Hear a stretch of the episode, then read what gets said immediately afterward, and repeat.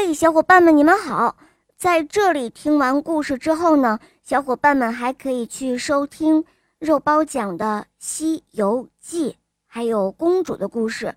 嗯，先说一下《西游记》吧。《西游记》的故事呢，前面几集我们可能没有进行这个成语的分析啊，还有讲解，但是在后面的几集中呢，我们都有成语的解答和学习。这样一来，我们一起。